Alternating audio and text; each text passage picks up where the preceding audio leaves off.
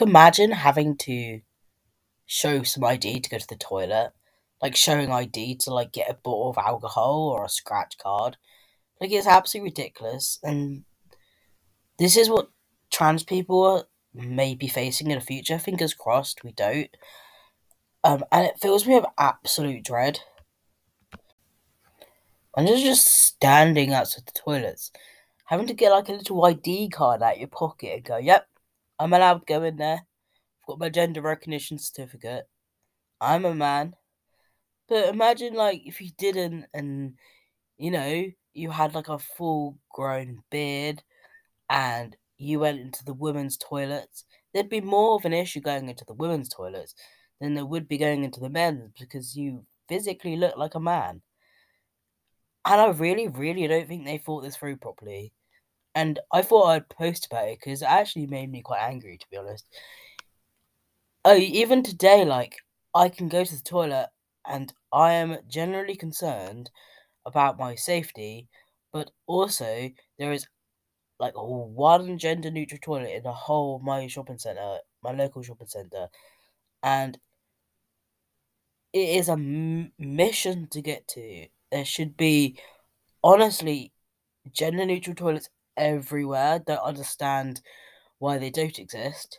Because most gender neutral toilets are like one toilet in a cubicle, and that that's fine. Like it's got everything, like sink and everything. There's so many people out there who think, ah, shit, we can't have gender neutral toilets.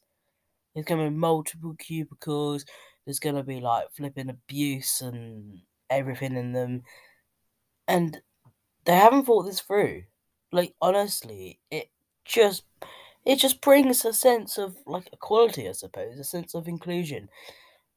And I know for sure that if you stuck gender neutral toilets alongside the male and female toilets, it would make a huge difference um, in my life, and I know in a lot of trans people's lives as well. The simple act of going to the toilet is so difficult that sometimes I, when I'm out and about, I have to hold it in. So I literally dying for the loo, but too scared to go to the toilet at the same time.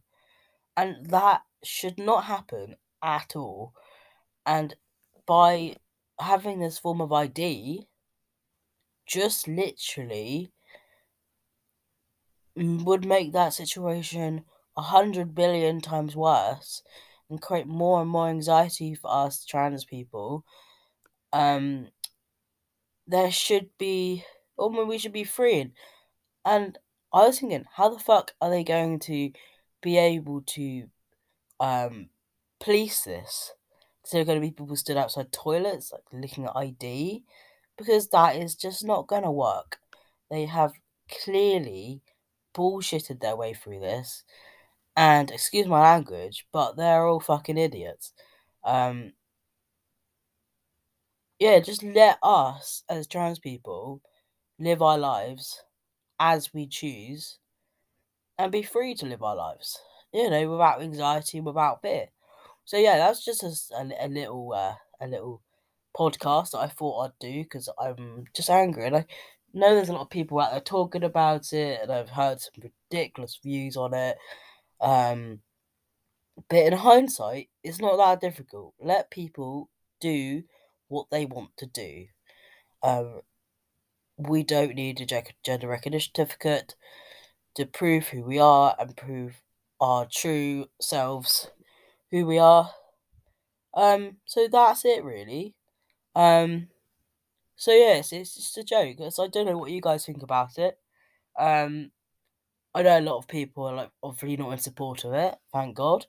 Um, but you know, government are idiots, and we'll see what comes of it. Um, and I know that if this doesn't go in the right way for us as trans people, you know, we will fight it. We've always fought every single thing, and we're still fighting to this day. So we'll never ever give up.